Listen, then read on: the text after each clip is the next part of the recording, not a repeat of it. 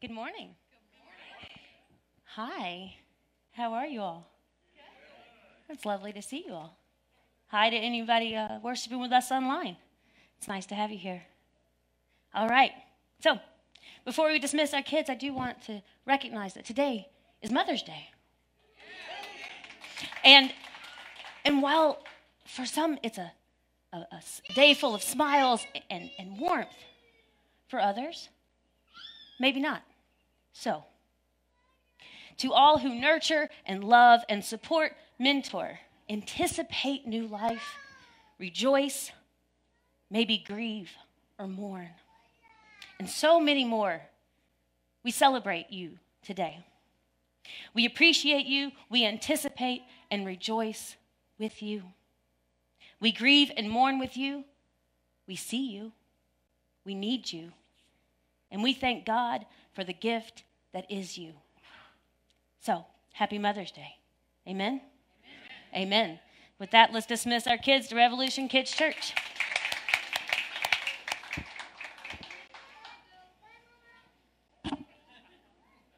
Goodbye, Mama. Let's see if this, yes, it works. That's one thing working today. All right. All right, that last song.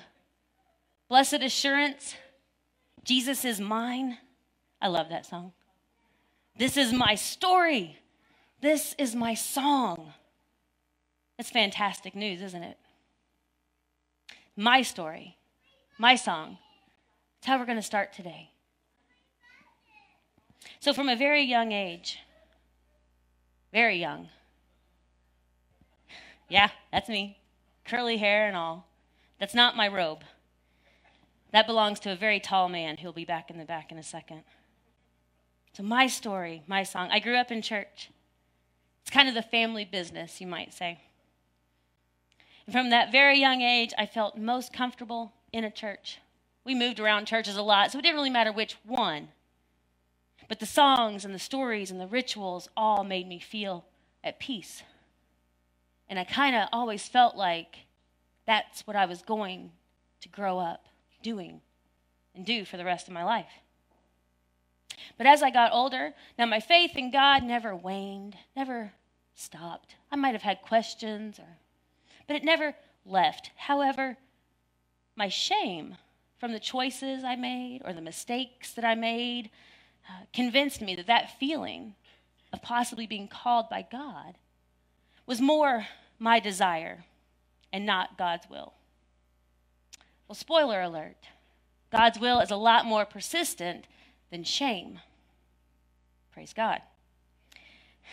Eight years ago, I was invited to come and see this church, Revolution, by some friends who they're no longer here. They've moved on to another church. But they said, Come and see. And I did. And my encounter with this community here changed my life. Because of my renewed relationship with Jesus and the love and support that I receive from this church here, this fall I will celebrate eight years of sobriety. Thank you. And also, also this fall, I'll be starting seminary and working on my Master's of Divinity. So, thank you. Both sobriety and seminary are things that I wanted for a long time, but not sure that I would have been able to even dream of accomplishing without that invitation to come and see what revolution was all about. So, come and see. Simple words that have an undeniable impact on someone's life. So, before we get into today's scripture, there's a few things I want to mention. First of all, it's long. It's 42 verses. You're welcome. the conversation that it covers is the longest recorded conversation between Jesus and anyone in the New Testament. Now, it's the first time in the Gospel of John that Jesus reveals himself as the Messiah. And the woman that he reveals this to and has this conversation with becomes the first evangelist, immediately running and telling her story, her song, to her whole town. So I invite you to either follow along on the screens with your Bibles or just perhaps take a moment and listen to a story. Let's see, here we go. Like I said, it is long, so bear with me. Now, when Jesus learned that the Pharisees had heard, Jesus is making and baptizing more disciples than John. Although it was not Jesus himself, but his disciples who baptized, he left Judea and started back to Galilee. But he had to go through Samaria. So he came to a Samaritan city called Sychar, near the plot of ground that Jacob had given to his son Joseph. Jacob's well was there, and Jesus, tired out by his journey, was sitting by the well. It was about noon. A Samaritan woman came to draw water, and Jesus said to her, Give me a drink. His disciples had gone to the city to buy food, and the Samaritan woman said to him, How is it that you, a Jew, ask me, ask a drink of me, a woman of Samaria? Jews do not share things in common with Samaritans. Jesus answered her, If you knew the gift of God, and who it is that is saying to you, Give me a drink, you would have asked him, and he would have given you the living water. The woman said to him, Sir, you have no bucket, and the well is deep. Where do you get that living water? Are you greater than our ancestor Jacob, who gave us this well, and with his sons and his flocks drank from it? Jesus said to her, Everyone who drinks of this water will be thirsty again, but those who drink of the water that I will give them will never be thirsty.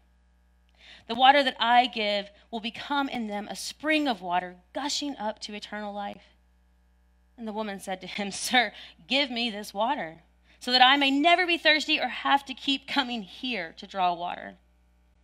And Jesus said to her, Go, call your husband, and come back. And the woman answered him, I have no husband. Jesus said to her, You are right in saying, I have no husband, for you have had five husbands, and the one you have now is not your husband. What you have said is true. The woman said to him, Sir, I see that you are a prophet. Our ancestors worshipped on this mountain, but you say the place where people must worship is in Jerusalem. Jesus said to her, Woman, believe me. The hour is coming when you will worship the Father neither on this mountain nor in Jerusalem. You worship what you do not know. We worship what we know. For salvation is from the Jews. But the hour is coming and is now here when true worshipers will worship the Father in spirit and in truth. For the Father seeks such as these to worship him. God is spirit, and those who worship him must worship in spirit and truth. The woman said to him, I know that the Messiah is coming who is called Christ. When he comes, he will proclaim all things to us. Jesus said to her, I am. I am he, the one who is speaking to you. Just then his disciples came, and they were astonished that he was speaking with a woman, but no one said, What do you want? or Why are you speaking with her?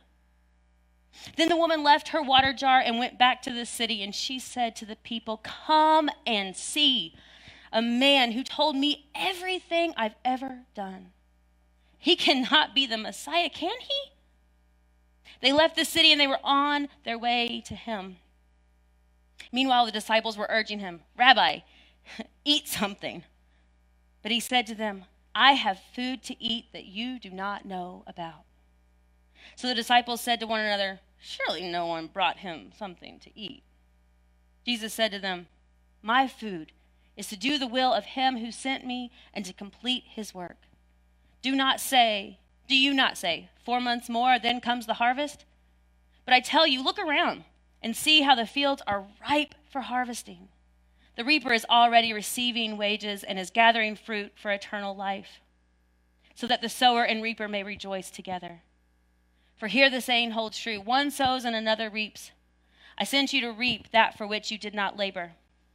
Others have labored, and you have entered into their labor. Many Samaritans from that city believed him because of the woman's testimony. He told me everything I have ever done. So when the Samaritans came to him, they asked him to stay with them. And he stayed there two days, and many more believed because of his word. And they said to the woman, It is no longer just because of what you said that we believe, for we have heard for ourselves. We know that this is truly the Savior of the world. Thanks be to God. Right? So, there's a few things about that very important story. There's a lot going on, and we're not going to even get close to touching half of it. But there are a few important things that I want to point out. First, I want to talk about what this passage does not say and what it is not about. Gail O'Day writes The reason for the woman's marital history intrigue commentators, but do not seem to concern Jesus. Nor does Jesus pass moral judgment on the woman. All such judgments are imported into the text by the interpreters. He's not condemning her for her past. There's no proclamation of forgiveness for her morals. There's no exclamation of judgment for her assumed sin. Yet, in church, she is continually blamed for her plight and charged with behavior for which there is no textual or historical proof. In ancient Palestine, where this woman lived, to have been married five times would be evidence of circumstances way beyond the control of any woman. So, if we can approach this story without these perceived notions about the woman, we can see that she plays a powerful role in the story as a model of encountering Jesus and sharing your story. Can we, can we imagine that today? The writer of this gospel, John, has not placed before us a tale of morality, but rather is offering this woman as a striking and inspiring example of faith. Now, we don't know why she was there at noon. It's the hottest part of the day. Most of the ladies would have come in the morning. But maybe it's kind of like when my oldest daughter, Olive, was little and I wanted to take her to the playground but I would go in those off hours because I wanted her to be able to play and have fun, but I didn't want to run into those moms. You know, maybe those moms that I very much wanted to avoid because I felt like I might never belong to their club. So better to avoid them. Maybe the Samaritan woman wanted to fill her jar, but also very much wanted to avoid those women. She had a past. We all do. So maybe, perhaps she just didn't want to be seen. And for her, it was worth the heat and the sweat to not be seen. Because sometimes being seen is just too painful, even if maybe it's what we really want. So the difficulty with the all too regular interpretations and implied importance of her past or her sin is that it interrupts and distracts from the rest of the story. There's a lot of important things to take out of here. Theologian Barbara Brown Taylor points out Jesus' dialogue with the woman at the well is his longest recorded conversation in the New Testament. He talks to the Samaritan woman longer than he talks to his 12 disciples, his accusers, or even his family members. Now, we know Jesus was human. He said more words than are recorded in this book, but these are important words. So they're in here for a reason. And moreover, she is the first person and the first ethnic and religious outsider to whom Jesus reveals his identity as the Messiah in John's gospel. And she is the first believer in any of the gospels to straight away go and evangelize to her whole city. Those people that she went out of her way and suffered to avoid, she learns this good news, and the first people she wants to run to are them. Now, I like this lady. I like her a lot. So, now, on to what this story does tell us. The first part of this story reminds us that the conflict is a common thread in Jesus' ministry. The Pharisees are upset about his baptizing. We don't really know what, that's a little unclear, but we do see that this issue in the ways that Jesus will become increasingly intolerable in the eyes of Jewish leaders. It's here. It starts, probably doesn't start, but it's going to continue. Next, it goes on and it says the words, and I love this thought had to go through Samaria. I just don't think Jesus had to do much. I think he chose to do. Because now, whether ge- geographically is a pretty straight shot from Judea to Galilee. This is right in the middle. But if you didn't know, the Jews and the Samaritans, to put it bluntly, hated each other's guts.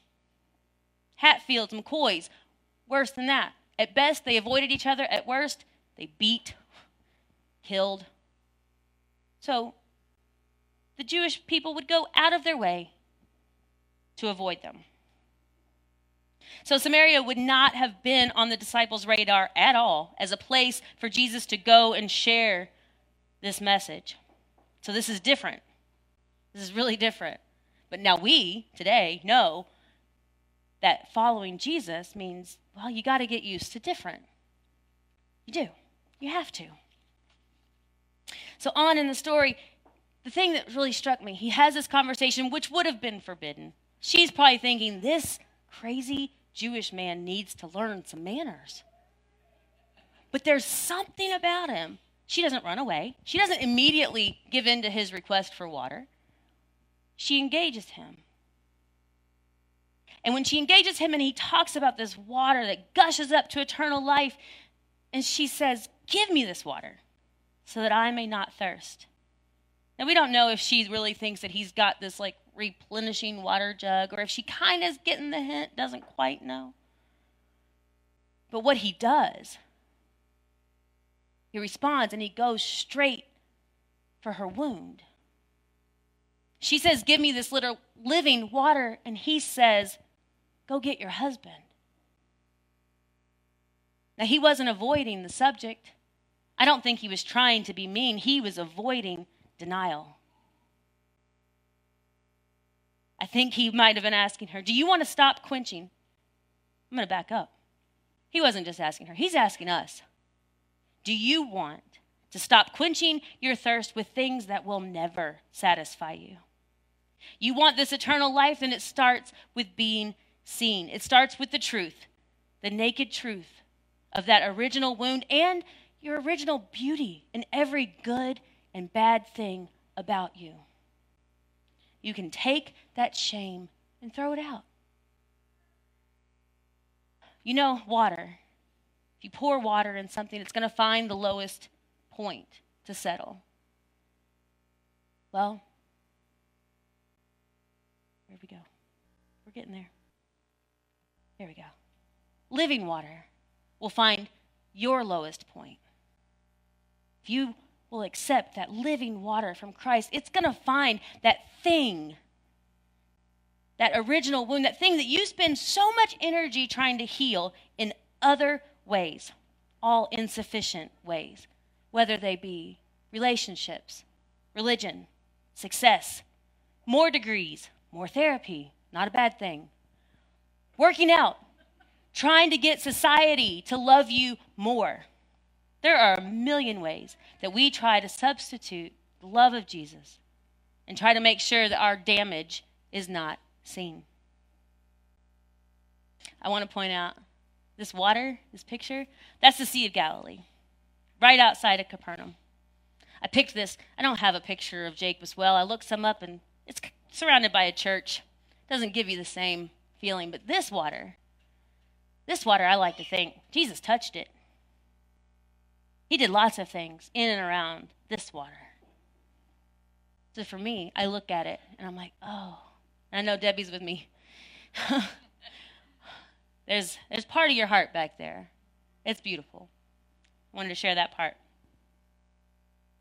So immediately after Jesus describes her past, sees her, recognizes all of that, she says, I see that you are a prophet. And then she asks him, Where should we worship? What is the right place to worship? Now, back if you believed these bad things about her past, or if you focused on that, you might think she's really trying to change the subject. She's kind of tired of talking about this stuff and she would rather move on. Well, actually, if you can imagine a different scenario, things look different. And when she says, I see that you are a prophet, she's not changing the subject, she's confessing her faith. And Jesus' reply is not, stop changing the subject. Jesus' reply to her faith in a coming Messiah I am. This lady went to the well to avoid people so she won't be judged or scorned or despised. And there, waiting for her, is the light of the world, the Messiah. And he reveals himself to her. We've heard those words a lot the Old Testament, the New Testament. I am the light of the world, the great I am. The I am statements are direct claims of who Jesus really is. And here, right here, we have God revealing God's self with the same name that he used with Moses back in Exodus 3:14. The same words, but in a different and unique way. Remarkably, Jesus reveals the entirety of who he is in all of its intimacy, vulnerability, and awe to her.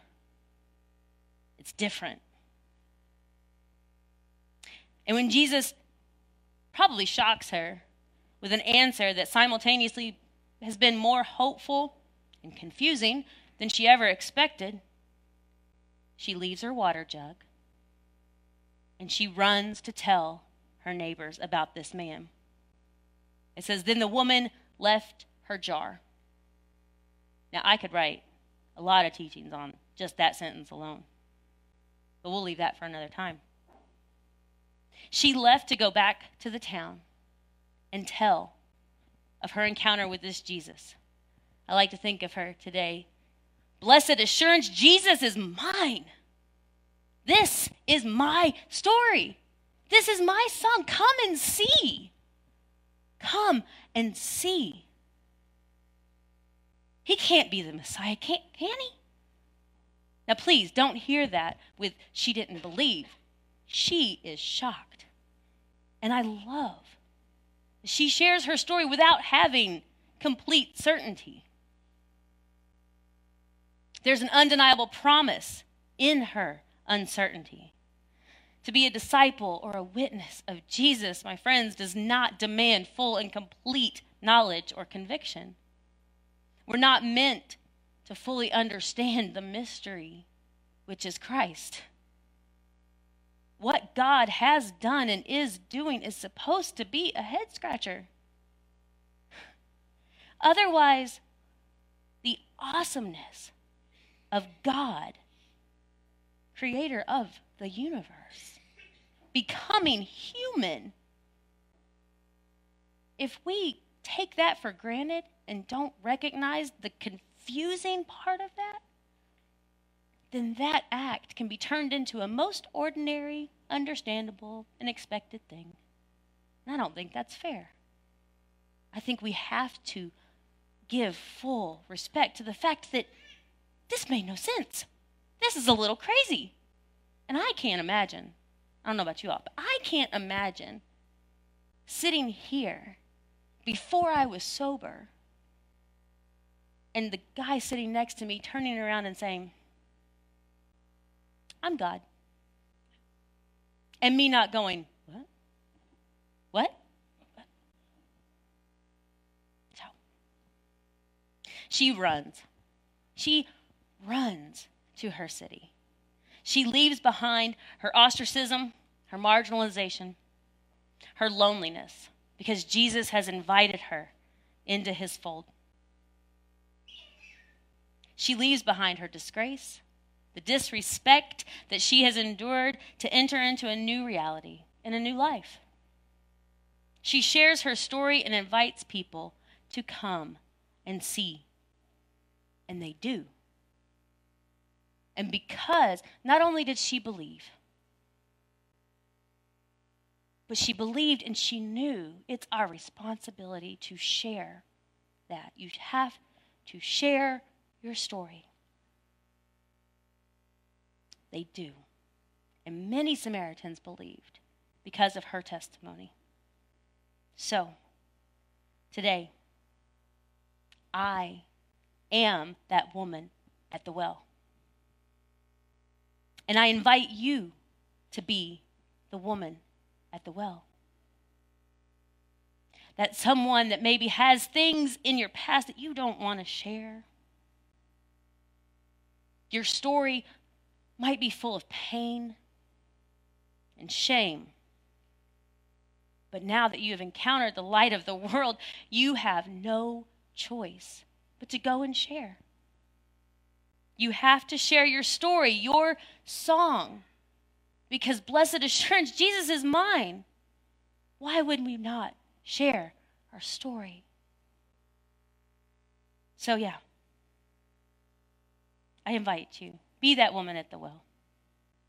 Share your story, share your song, so that others can come and see. Amen. Let's pray. Oh, blessed Redeemer, we thank you. We thank you for this the opportunity to come here and to figure out what our story is, God. And that you being a part of that story makes it worth sharing. Our story, our song, our reason. God, give us the strength and the courage to recognize our story and share it with the world because it's needed, Lord. God, thank you. Thank you for the opportunity uh, to be here. Thank you for these people. And I thank you for the grace and the freedom that comes from encountering you. Jesus, we love you. We give you all the praise and worship we have. Amen. Thank you so much for being in worship with us this morning, whether you've been here in person or online. Uh, one just update at the end of the Derby Festival, uh, our Go mission partner, many of us, uh, many of you guys were there serving throughout the week. They just smashed their record, sold nearly $2 million worth